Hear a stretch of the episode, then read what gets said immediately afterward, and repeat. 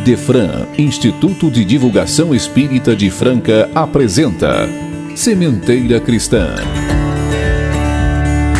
Prezados ouvintes, aqui estamos eu, Eurípides Mendonça e Nara Carlone para o nosso Sementeira Cristã desta semana.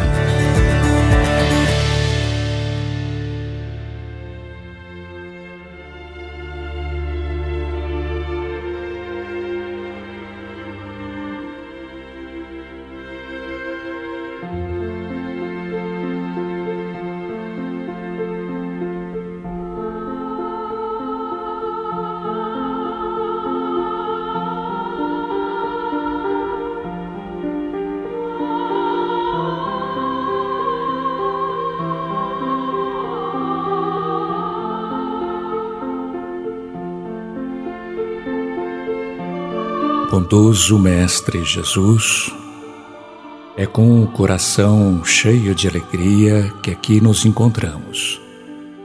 Rogamos que esteja conosco, abençoando este momento de divulgação do Teu Evangelho de amor. Esperamos que cada lar que nos recebe se encha de vibrações positivas e que a esperança e alegria estejam em cada coração que nos ouve.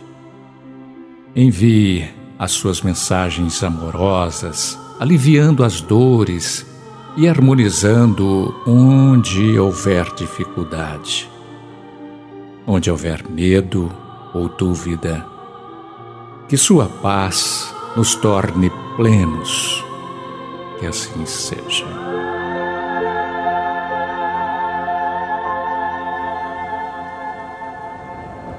Olá, ouvintes. Hoje no Sementeira Cristã teremos estudo, Correio do Além, respostas a questionamentos dos ouvintes e momento musical. Aguardem! Sementeira Cristã apresenta Livro Aberto Respostas que esclarecem nossas dúvidas. Na sessão Livro Aberto, vamos destacar a questão 117 de O Livro dos Espíritos. A pergunta: Depende dos espíritos apressar o seu avanço para a perfeição? Resposta: certamente. Eles chegam mais ou menos rapidamente, segundo o seu desejo e a sua submissão à vontade de Deus.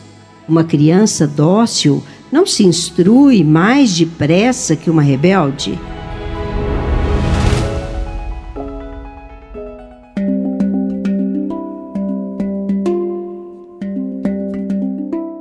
Hoje vamos comentar com os nossos ouvintes sobre o tema O Trabalho. O trabalho é lei da natureza. Impõe-se a todos. Por isso mesmo, constitui uma necessidade dos espíritos.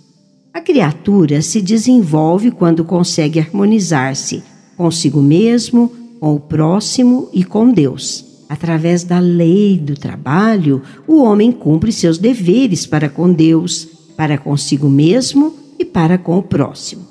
O trabalho é condição necessária para o equilíbrio da criatura em sua ligação com o Pai. Mas o que é o trabalho? O trabalho é a aplicação das forças e faculdades humanas para alcançar um determinado fim. É atividade de caráter físico e ou intelectual necessária à realização de qualquer tarefa. O Livro dos Espíritos nos esclarece que toda ocupação útil é trabalho. Sem o trabalho, o homem permaneceria na infância quanto à sua inteligência. Por isso é que seu alimento, sua segurança, o seu bem-estar dependem do seu trabalho, da sua atividade. Assim, o trabalho se impõe ao homem como necessidade, como meio de elevação e como expiação para resgatar abusos, quando o indivíduo se entrega à ociosidade ou ao crime no seu caminhar evolutivo. É pelo trabalho que o homem sai da infância primitiva e, através das forças físicas e dos recursos da inteligência, granjeia progresso e respeito adquirindo independência econômica, valor social, consideração, dignidade, contribuindo poderosamente para o progresso de todos. Através do trabalho, o homem conquista o progresso próprio e do meio em que vive. A homem algum é permitido usufruir dos benefícios do trabalho de outrem sem a justa retribuição e toda exploração representa desrespeito ao próximo. Deus criou o trabalho para engrandecimento da vida e ofereceu a cada um determinados talentos conforme a capacidade de desenvolvê-los. No passado, o trabalho se apresentava como desonra, sendo reservado aos braços escravos, que se encarregavam de todas as tarefas, enquanto os dominadores se permitiam a ociosidade. Inclusive, os valores dos homens eram avaliados pelo número de escravos e servos de que podiam dispor. Vamos fazer um pequeno histórico sobre o trabalho. A princípio, o homem, à semelhança do próprio animal, procurava apenas prover as necessidades imediatas. Desse modo, ele se tornava predatório e, numa vida nômade, se utilizava das reservas naturais, animais, vegetais, para, através da caça, da pesca e colheita de frutos, manter a sua subsistência. No período da pedra lascada, o homem sentiu necessidade de ampliar seus recursos para a aquisição dos benefícios de preservação da vida. Começou assim a utilização de instrumentos rudes que o ajudavam a ter mais facilidades. Mais tarde, sentindo a necessidade de ampliar recursos, pois as fontes naturais iam se destruindo, o homem passou à agricultura e, em sociedade, conseguia extrair da terra os bens para sua manutenção. Prosseguiu aperfeiçoando e passou à criação e domesticação de rebanhos, ao armazenamento dos excedentes da colheita, ao abate de animais, deixando as condições precárias de uma vida primitiva. Com a utilização de instrumentos mais aprimorados para a caça, a pesca, a criação de rebanhos, a agricultura, as atividades foram se tornando rendosas, permitindo a troca de mercadorias como o primeiro passo para o comércio e, posteriormente, para a indústria que permitiria a transformação da matéria-prima em recursos mais amplos. Com este desenvolvimento, o homem se habilitava a vencer as dificuldades causadas pelas calamidades secas, guerras, enfermidades, etc. Com o surgimento da técnica que multiplicou os meios para a atividade do homem na sociedade, veio inevitavelmente a divisão social do próprio trabalho e o surgimento de classes trabalhadoras e também de lutas relativas a este mistério.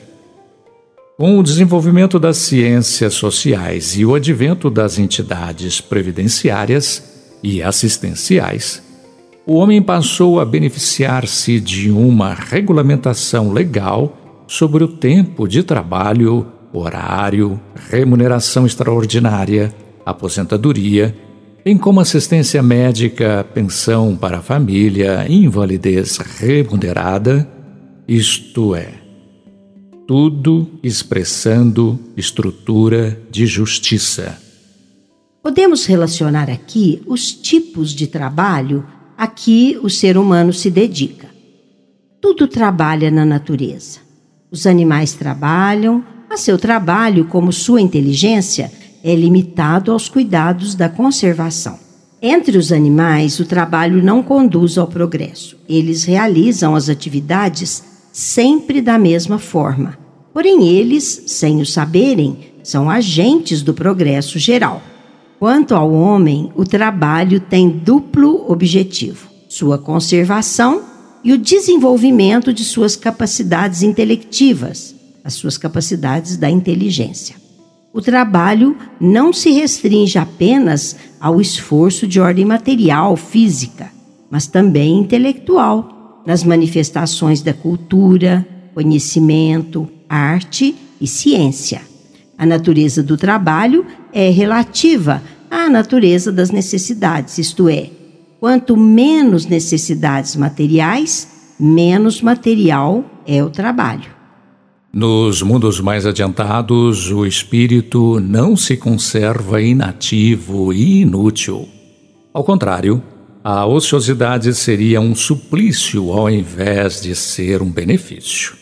O tempo deve sim ser dividido entre o trabalho, lazer, ação e espairecimento, ampliando as possibilidades da existência do homem e possibilitando melhoria na saúde, nas manifestações artísticas, na cultura, no prazer, nas atividades espirituais igualmente valiosas.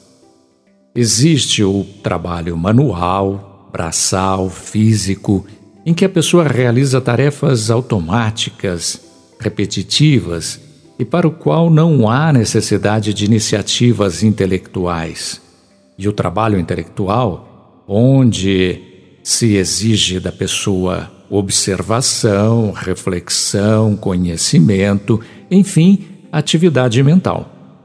Hoje fala-se muito em trabalho voluntário, o que fez Joana de Ângeles dividir o trabalho em dois tipos: o remunerado e o voluntário, que ela chama de trabalho abnegação.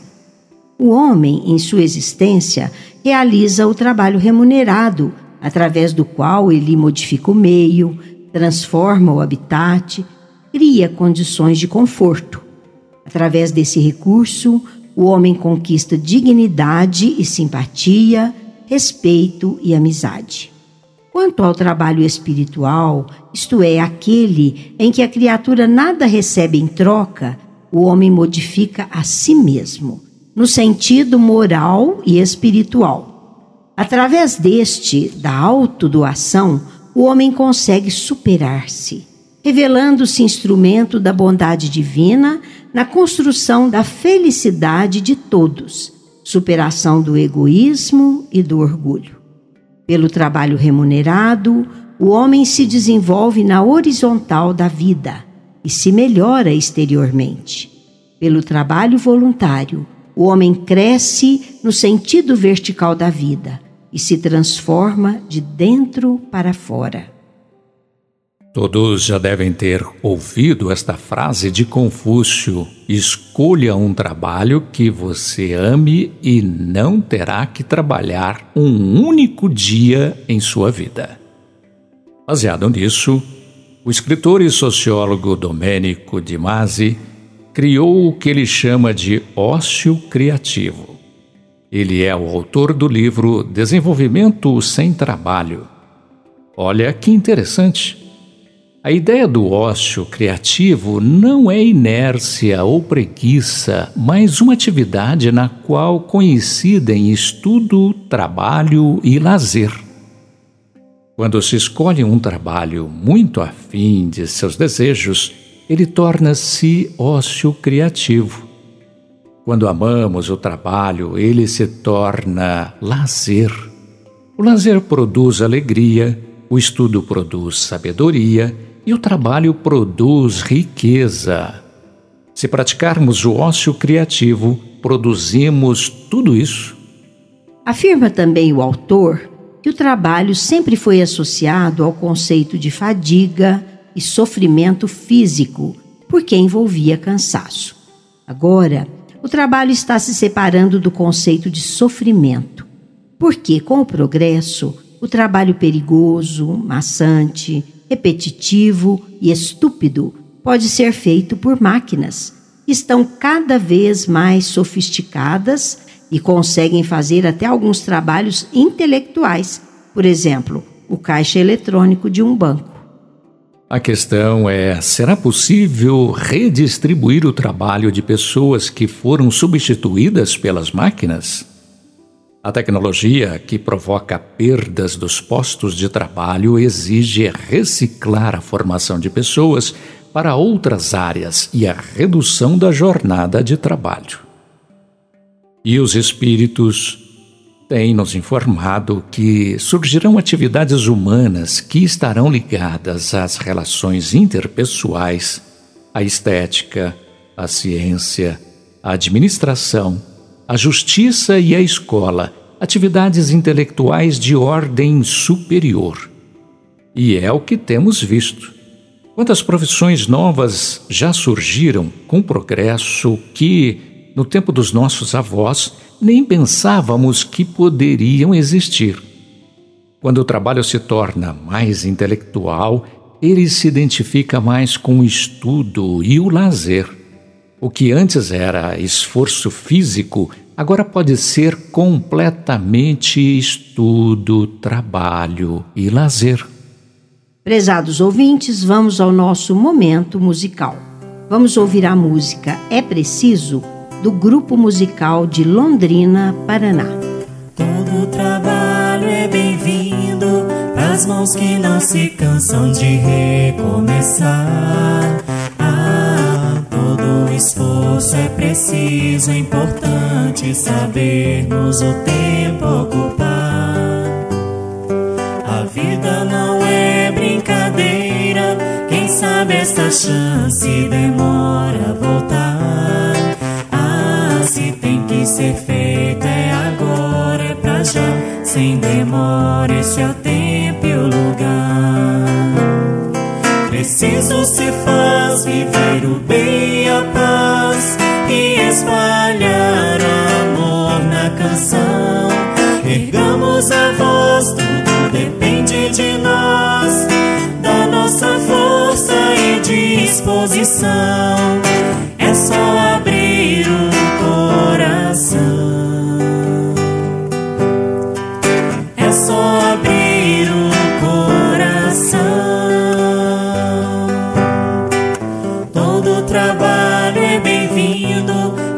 Mãos que não se cansam de recomeçar. Ah, todo esforço é preciso, é importante sabermos o tempo ocupar. A vida não é brincadeira, quem sabe esta chance demora a voltar. Se tem que ser feito é agora, é pra já sem demora, esse é o tempo e o lugar. Preciso se faz viver o bem e a paz e espalhar o amor na canção. Ergamos a voz, tudo depende de nós, da nossa força e disposição. É só abrir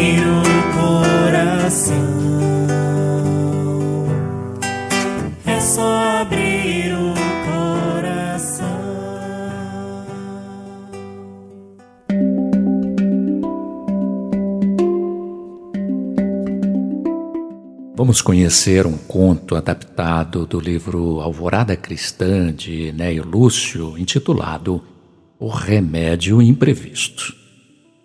Conta-nos uma lenda oriental que um jovem príncipe se achava doente e abatido. Não se divertia, não queria estudar, não comia, vivia tristonho e calado no quarto. Nada no palácio atraía sua atenção. O rei chamou médicos da região, porém nenhum deles chegou a resultados satisfatórios. O jovem sentia grande mal-estar, ora dores nos braços, ora dores nas pernas. O soberano, preocupado, fez um convite público. Recompensaria com grande valor quem conseguisse curar o jovem. Apareceu então um velhinho humilde que propôs ao monarca diferente medicação.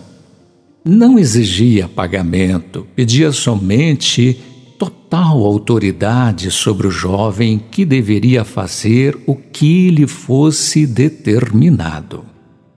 O pai aceitou as condições e, no dia imediato, o jovem foi entregue ao ancião.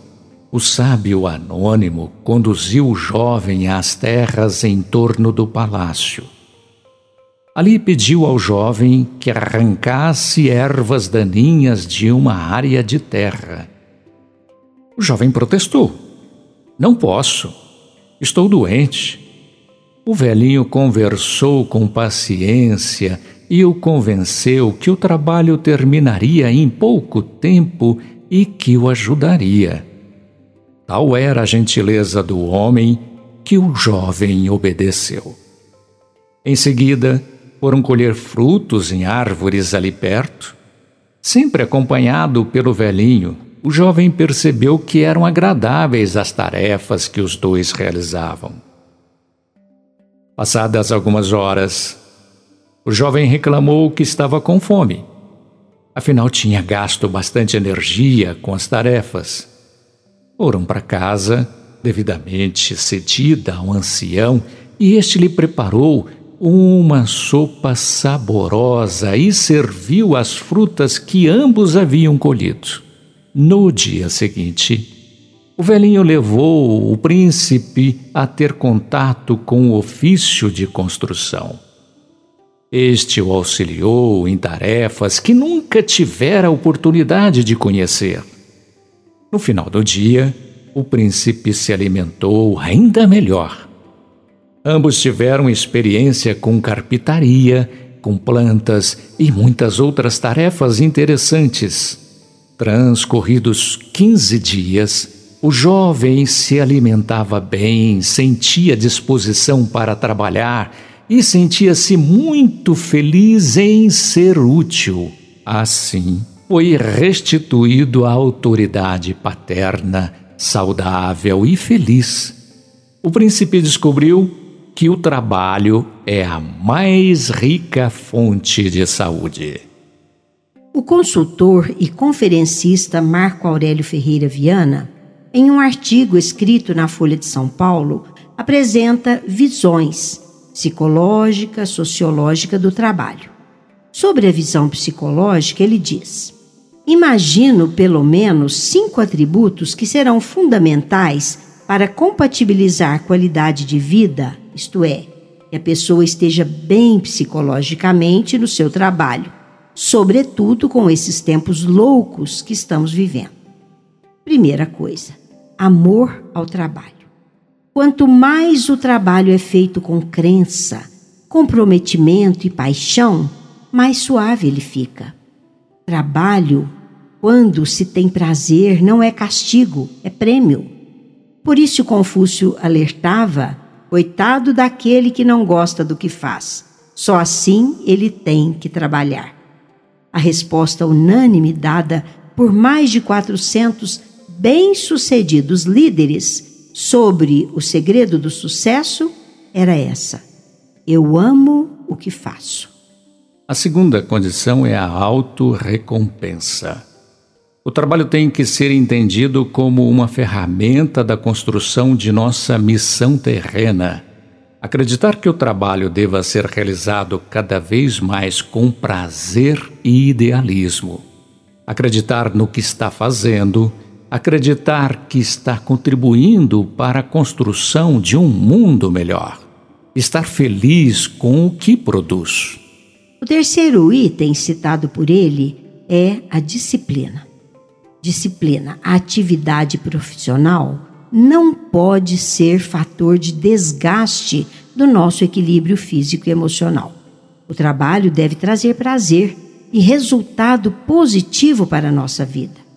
Se seu trabalho lhe causa insatisfação, esse sentimento vai ganhar força no seu pensamento. A quarta condição é atividade física. 15 minutos de meditação, caminhadas ou exercícios físicos regulares. Como ensina a sabedoria da antiguidade, é cada vez mais necessário mens san corpore sano, é um recurso para a renovação de nossas energias. E a quinta condição é o pacto familiar. O nosso trabalho não cause problemas junto à família. conversar e dialogar com a família sobre o papel mais nobre do trabalho, demonstrando que o trabalho pode e deve ser uma forma de cumprimento de princípios que vão além do material, que significa o aperfeiçoamento do espírito. Na visão sociológica do trabalho, assim se manifesta Marco Aurélio Ferreira Viana. Meditemos sobre o que estamos fazendo dos talentos preciosos que nos foram confiados por Deus, pois todos possuímos possibilidades enormes de cooperar com o progresso da humanidade. Mediante o trabalho, amplia-se a grandeza do mundo e estabelecem-se condições de harmonia e paz entre as criaturas humanas. Regiões insalubres vales tristes e ermos, pântanos letais, desertos áridos aguardam a ação do trabalho com que se converterão em celeiros de bênçãos e oásis de paz. Todos, nesse contexto, são importantes, desde o encarregado da limpeza, dos que trabalham com a arte, dos que estão nos bastidores das atividades.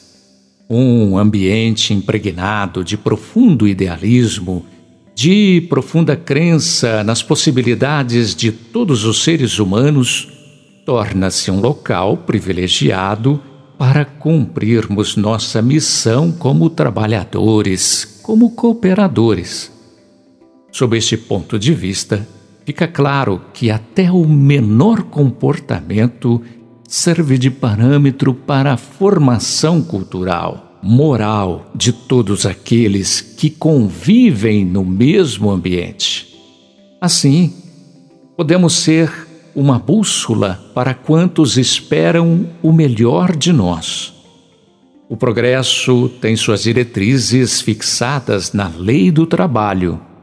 Desse modo, em todo o universo, o trabalho é expressão de grandeza.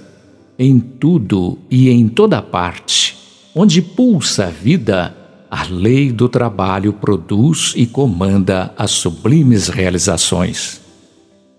E nós, no Sementeira Cristã, vamos apresentar a visão espírita do trabalho. A concepção espírita do trabalho como lei natural determina, ao mesmo tempo, a evolução do homem e da natureza. Agindo sobre a natureza, o homem transforma-a e, por meio desta ação, transforma-se a si mesmo. O Espiritismo não encara o trabalho como uma condenação, mas como uma necessidade de evolução humana e terrena. Trabalhar não é sofrer, mas progredir, desenvolver, conquistar a felicidade não a felicidade que se encontra nas coisas materiais, mas a felicidade da evolução espiritual. É o trabalho que conduz à educação moral. Desse modo, e utilizando-se desse recurso, o homem não se entrega à abundância material, vazia e aborrecida, mas à abundância dos valores morais, das verdades permanentes, do espírito. O trabalho é a grande comunhão com Deus. Quem trabalha com amor vive em prece. E concluímos: ninguém está isento dele, portanto, não se excuse deste compromisso. Vivemos um grande momento e devemos aproveitar com sabedoria esta oportunidade. Aprendamos que serviço é honra Há sofrimento que nos espia e ação que nos aguarda. Os santos, os cientistas e heróis não nasceram concluídos, fizeram-se através de infatigável trabalho com o que se superaram e esculpiram no imo da alma a destinação gloriosa. Ninguém se encontra em regime especial ou condição de privilegiado que possa ficar isento ao trabalho. A luta é lugar comum para todos nós espíritos ainda imperfeitos e com grande caminhada a realizar. Trabalha e trabalha sempre, renovando-se sem cessar. Jesus, o excelso trabalhador, continua até hoje trabalhando a nosso benefício e aguardando que, a nosso turno, façamos o mesmo a benefício próprio e do mundo. Para valorizarmos a oportunidade do trabalho, ouçamos essa história. É a história intitulada O Pedreiro. Um velho pedreiro estava em vias de se aposentar. Chegou ao seu superior e informou a decisão. Os anos lhe pesavam muito e ele desejava uma vida mais calma. Queria descansar um pouco, estar mais com a família, despreocupar-se de horários e rígidas disciplinas que o trabalho lhe impunha. Porque fosse um excelente funcionário, seu chefe se entristeceu. Perderia um colaborador precioso. Como última tarefa, antes de deixar seu posto de tantos anos, o chefe lhe pediu que construísse uma última casa. Era um favor especial que ele pedia. O pedreiro, contrariado, consentiu. À medida que as paredes iam subindo, as peças sendo delineadas, o acabamento sendo feito, podia-se perceber à distância que os pensamentos e o coração do servidor não estavam ali. Ele não se empenhou no trabalho, não se preocupou na seleção da matéria-prima, de forma que as portas, janelas e o teto apresentavam sérios defeitos. Como também não teve cuidado com a mão de obra, a casa tomou um aspecto lamentável. Foi uma maneira bem desagradável dele encerrar a sua carreira. Surpresa maior foi quando o chefe veio inspecionar a obra terminada. Olhou e pareceu não ficar satisfeito. Aquele não era o trabalho do seu melhor pedreiro. No entanto, tomou as chaves da casa e as entregou ao pedreiro. Esta casa é sua, é meu presente para você por tantos anos de dedicação em minha empresa. Que choque, que vergonha. Se ele soubesse que a casa seria sua, teria caprichado. Teria buscado os melhores materiais, a melhor mão de obra. O acabamento teria merecido atenção especial. Mas agora ele iria morar naquela casa tão mal feita. Assim também em nossa vida. Hoje é o resultado de nossas atitudes e as escolhas feitas no ontem. Tanto quanto nossa vida do amanhã será o resultado das atitudes e escolhas que fizermos hoje. E agora o nosso momento musical. Vamos ouvir a música Trabalhadores da Última Hora, com o grupo Bem, CD Esperança de Goiás.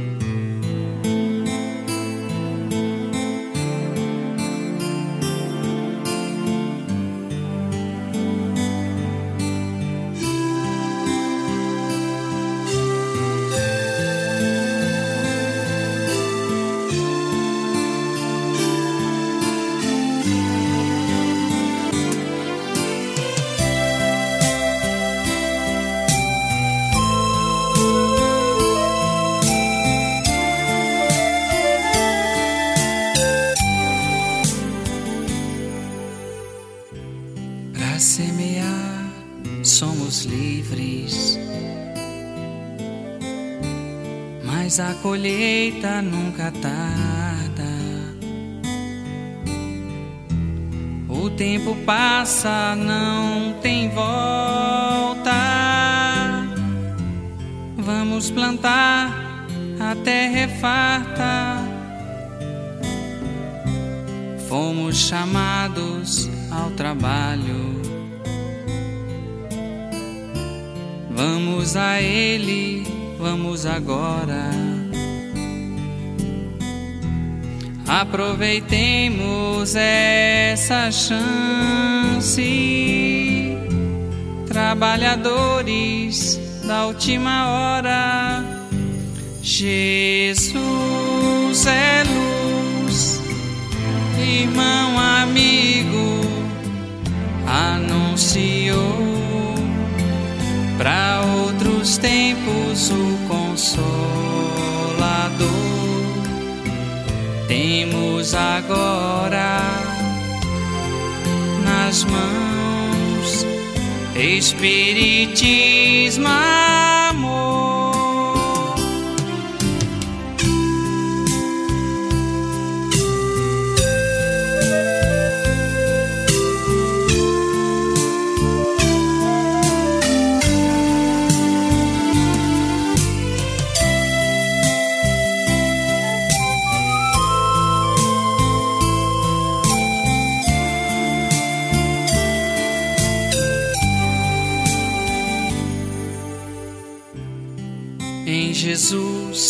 temos o exemplo de amor, paz, confiança. Aprenderemos junto a Ele que o cristão nunca se cansa. Fomos chamados ao trabalho Vamos a Ele, vamos agora.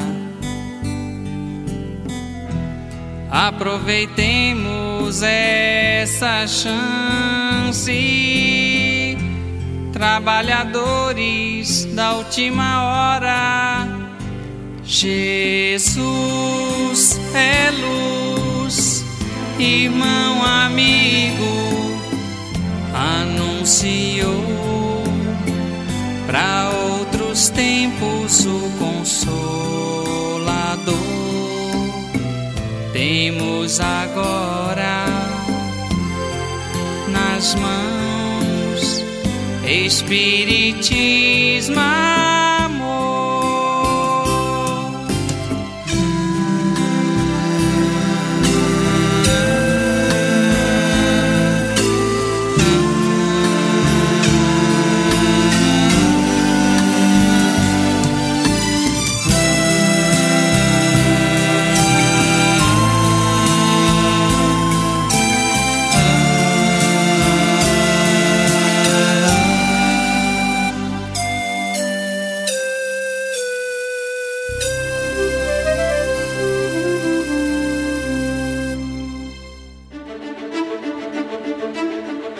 Sementeira em Foco.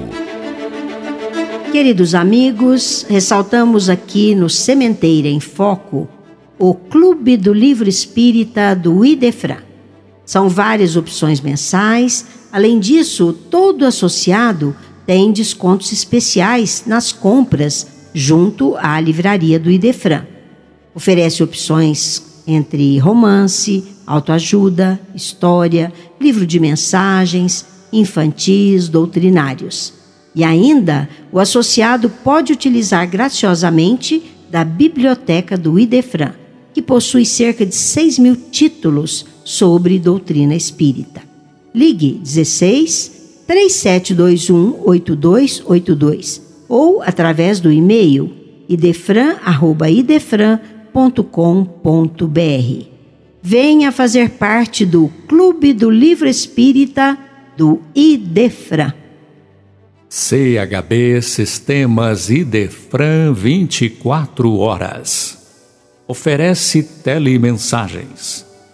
Ligue 16 3713 0299 e ouça mensagens de otimismo e fé.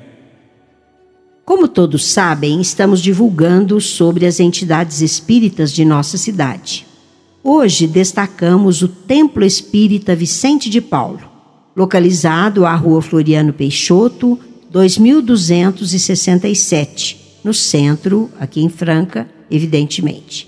Vamos ouvir a história desta casa na voz do nosso companheiro Felipe Salomão. O Templo Espírita Vicente Paulo foi fundado no dia 30 de julho de 1942. Estamos, portanto, fazendo 80 anos nesses 2022. Ele foi fundado na residência da dona Avelina Maria de Jesus, uma senhora muito humilde que nasceu em Claraval e veio para Franca procurar recursos médicos. E com os, lavando roupas na casa de famílias ricas aqui de Franca e ajudando como empregada doméstica, ela juntou um, um pequeno saldo em dinheiro e conseguiu comprar dois terrenos ali na região que antigamente era conhecida como Campo das Galinhas. E ela comprou aqueles dois terrenos e fez uma casinha ali.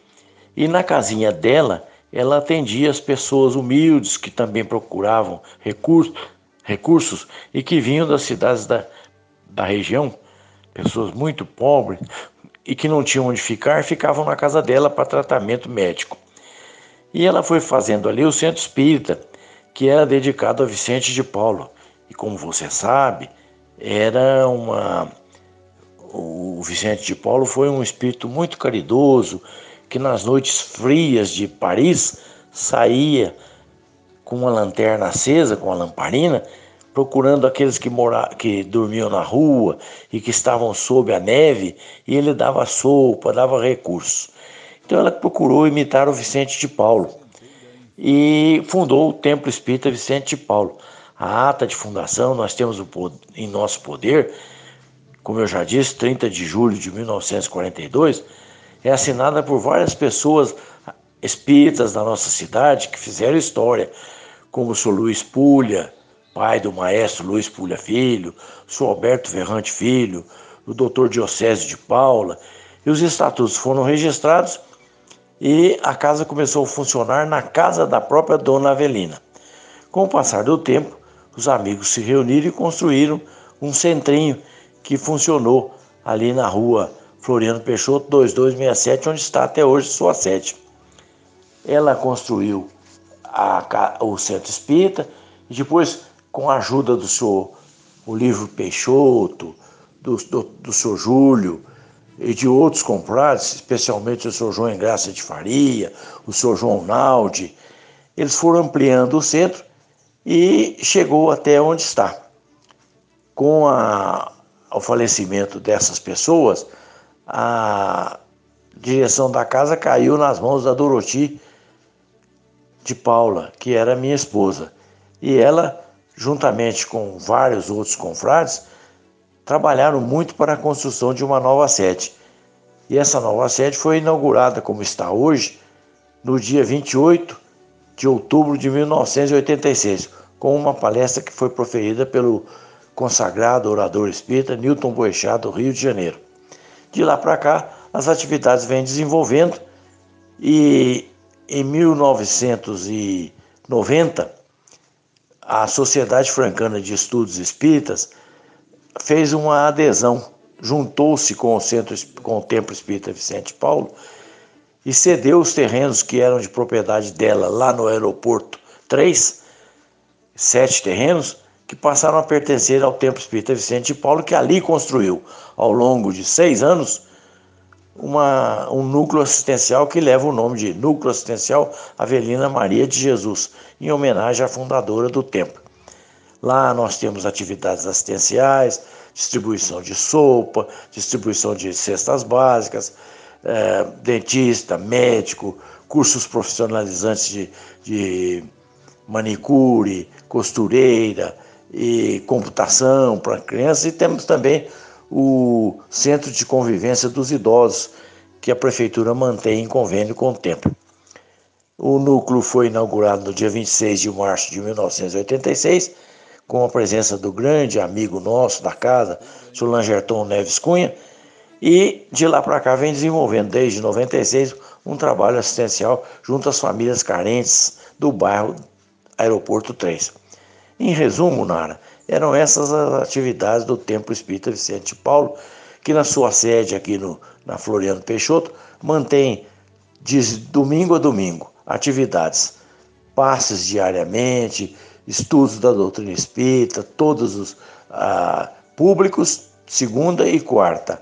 E reuniões mediúnicas, estudos do Coen, terça, quinta, é, sexta, sábado, e formação de, de companheiros que queiram trabalhar nas diversas áreas de estudos da doutrina espírita, além de evangelização infantil no domingo à noite e na quarta-feira à noite. Então, em resumo, são essas atividades que nós desenvolvemos lá no Templo Espírita Vicente Paulo. Correio do Além. Os espíritos falam conosco. Na sessão Correio do Além, hoje vamos ouvir a mensagem Apuros de um Morto do livro Contos desta e doutra Vida de Irmão X. Discografia de Chico Xavier com interpretação de Thales Andrade. Eu, Apolinário Rezende, acordei após a morte, sacudido por uma estranha emoção. Ouvi a esposa, tentava lhe falar, mas parecia que ela me ignorava. Gritava por minha companheira, pedia explicações, nada. Parecia que ela não me ouvia. De repente, ouvi de sua boca: Ingrato, ingrato. Sem entender, achei-me dementado quando ouvi. Coitada. Desde que Rezende morreu, foi um choque. Eu havia morrido? O que significava tudo aquilo? Chorando copiosamente, compreendi o que estava acontecendo. A empregada alegava que um de seus filhos era meu e exigia parte igual ao montante reservado aos meus filhos no inventário dos meus bens. Para minha tristeza, um dos meus filhos afirmava ser verdade as afirmações da empregada. Na sua ambição, o jovem com apenas 22 anos era leviano e afirmou para advogado que eu, o pai, lhe havia confiado a verdade, salientando ainda que se viesse a falecer que eu não esquecesse do menino filho da servidora. Na verdade, meu filho havia feito um acordo com a empregada, a fim de dividir com ele os valores supostamente devidos, em troca de uma informação falsa. Eu tentei me conectar com minha esposa, mas não consegui. Até que veio em minha mente uma lembrança antiga do tempo de juventude. Atormentado por dolorosas reminiscências, eu me lembrei de uma jovem vítima de outra época. Essa jovem, vítima de minhas inconsequências, fora minha companheira quando jovem e que eu obriguei a se submeter em vergonhoso processo abortivo, depois de não assumir minha responsabilidade de pai de uma criança fora do casamento. Tudo ficou oculto, casei-me, constituí família e tudo parecia ter sido esquecido. Mas depois desse despertar doloroso na vida espiritual, compreendi que a lei divina se cumpre sempre com a justiça perfeita. Já se contavam seis meses da minha partida para o mundo espiritual. E sentindo a ironia do momento, vi minha esposa levar flores ao meu túmulo, onde constava a seguinte inscrição: Aqui jaz Apolinário Rezende, orai pelo descanso eterno de sua alma. Sementeira Responde. Esta sessão é dedicada a questionamentos de ouvintes. Participe! Rádio Idefran, arroba idefran.com.br No Sementeira Responde, hoje vamos atender a nossa ouvinte, professora Verinha, do Grupo Espírita Meimei, da Vila Santa Terezinha. A Verinha perguntou: Qual o objetivo primordial da nossa reencarnação? Quem responde para você, Verinha, é Cristiane Neves Gonçalves Peroni. Vamos ouvir. Excelente pergunta, professora Verinha. Então vamos lá. O objetivo principal da reencarnação é promover a evolução da criatura. Isto, evidentemente, de forma geral, pois reencarnamos para cumprir todo o processo evolutivo a que o espírito se destina rumo à perfeição. Este é um determinismo divino, isto é, todos estamos destinados a atingir a plenitude do desenvolvimento de todas as nossas faculdades. Uns caminham mais lentamente, outros mais rapidamente, mas todos um dia serão espíritos perfeitos. Mas vamos esclarecer: este é o objetivo primordial. Porém, Cada um de nós, no estágio em que nos encontramos, temos tarefas específicas, conforme as necessidades de cada um neste caminho de aprendizado. Por exemplo, uma pessoa que prejudicou um semelhante deverá passar por uma nova experiência junto àquela pessoa, seja para reparar o mal cometido ou mesmo para ter a oportunidade de retificar uma situação equivocada. Às vezes, reencarnamos em situações que exigem de nós atitudes concretas de transformação, por termos, em outros tempos, desperdiçado oportunidades valiosas. Pode acontecer também que rogamos passar por provas que nos habilitarão a dar um impulso no nosso progresso individual. Concluímos assim que, apesar do objetivo geral da reencarnação ser a nossa evolução, cada espírito tem objetivos específicos, conforme a necessidade ou seu desejo. Portanto, devemos reconhecer que a reencarnação é uma grande oportunidade concedida por Deus a todos nós. Não é castigo, não é punição, mas é sempre oportunidade. E oportunidade valiosa que temos dever de aproveitar, vivendo da melhor forma que pudermos rumo ao nosso aperfeiçoamento.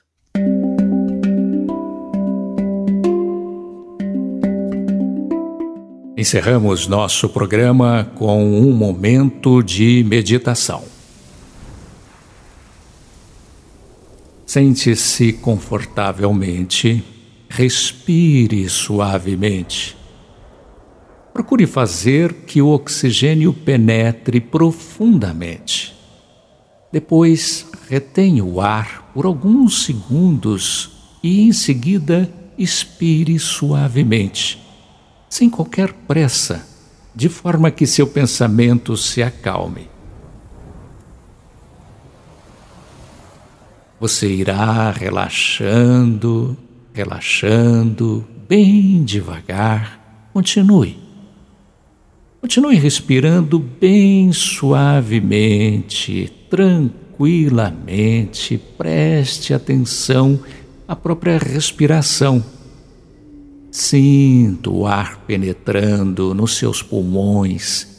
Respire mais, mais, outra vez. Agora visualize um campo verdejante.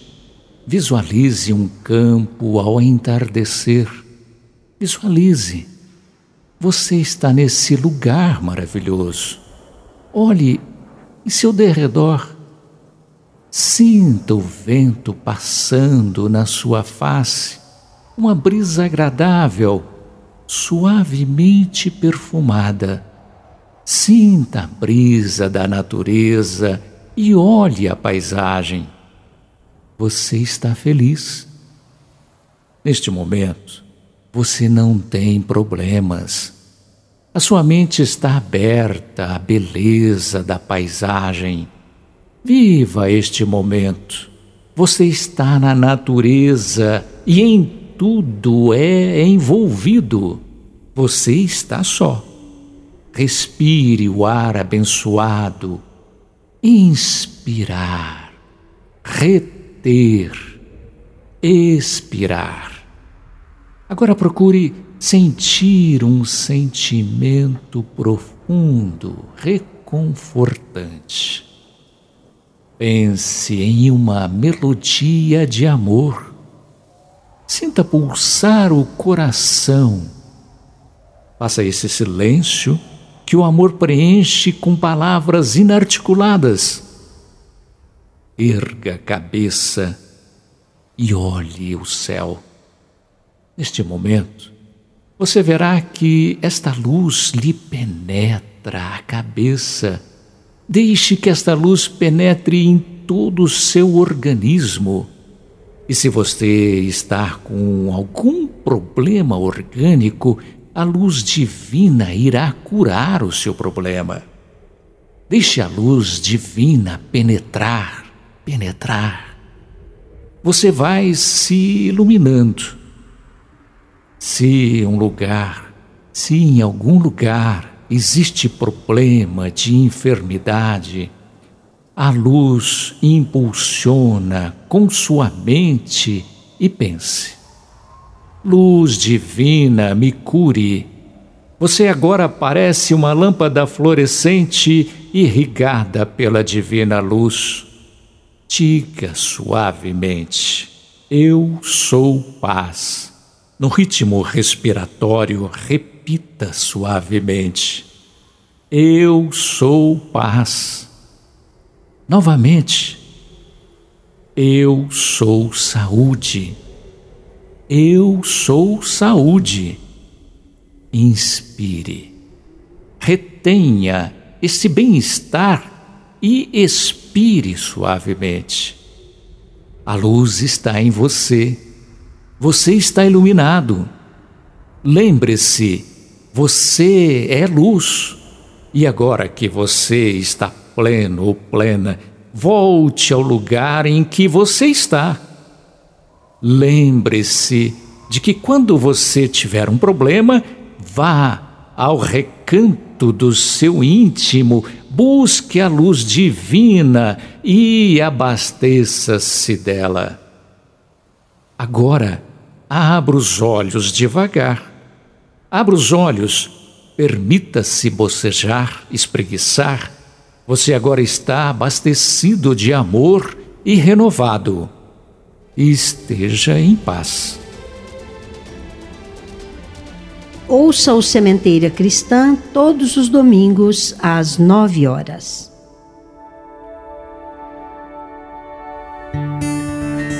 Idefran é amor no ar. Idefran apresentou Sementeira Cristã.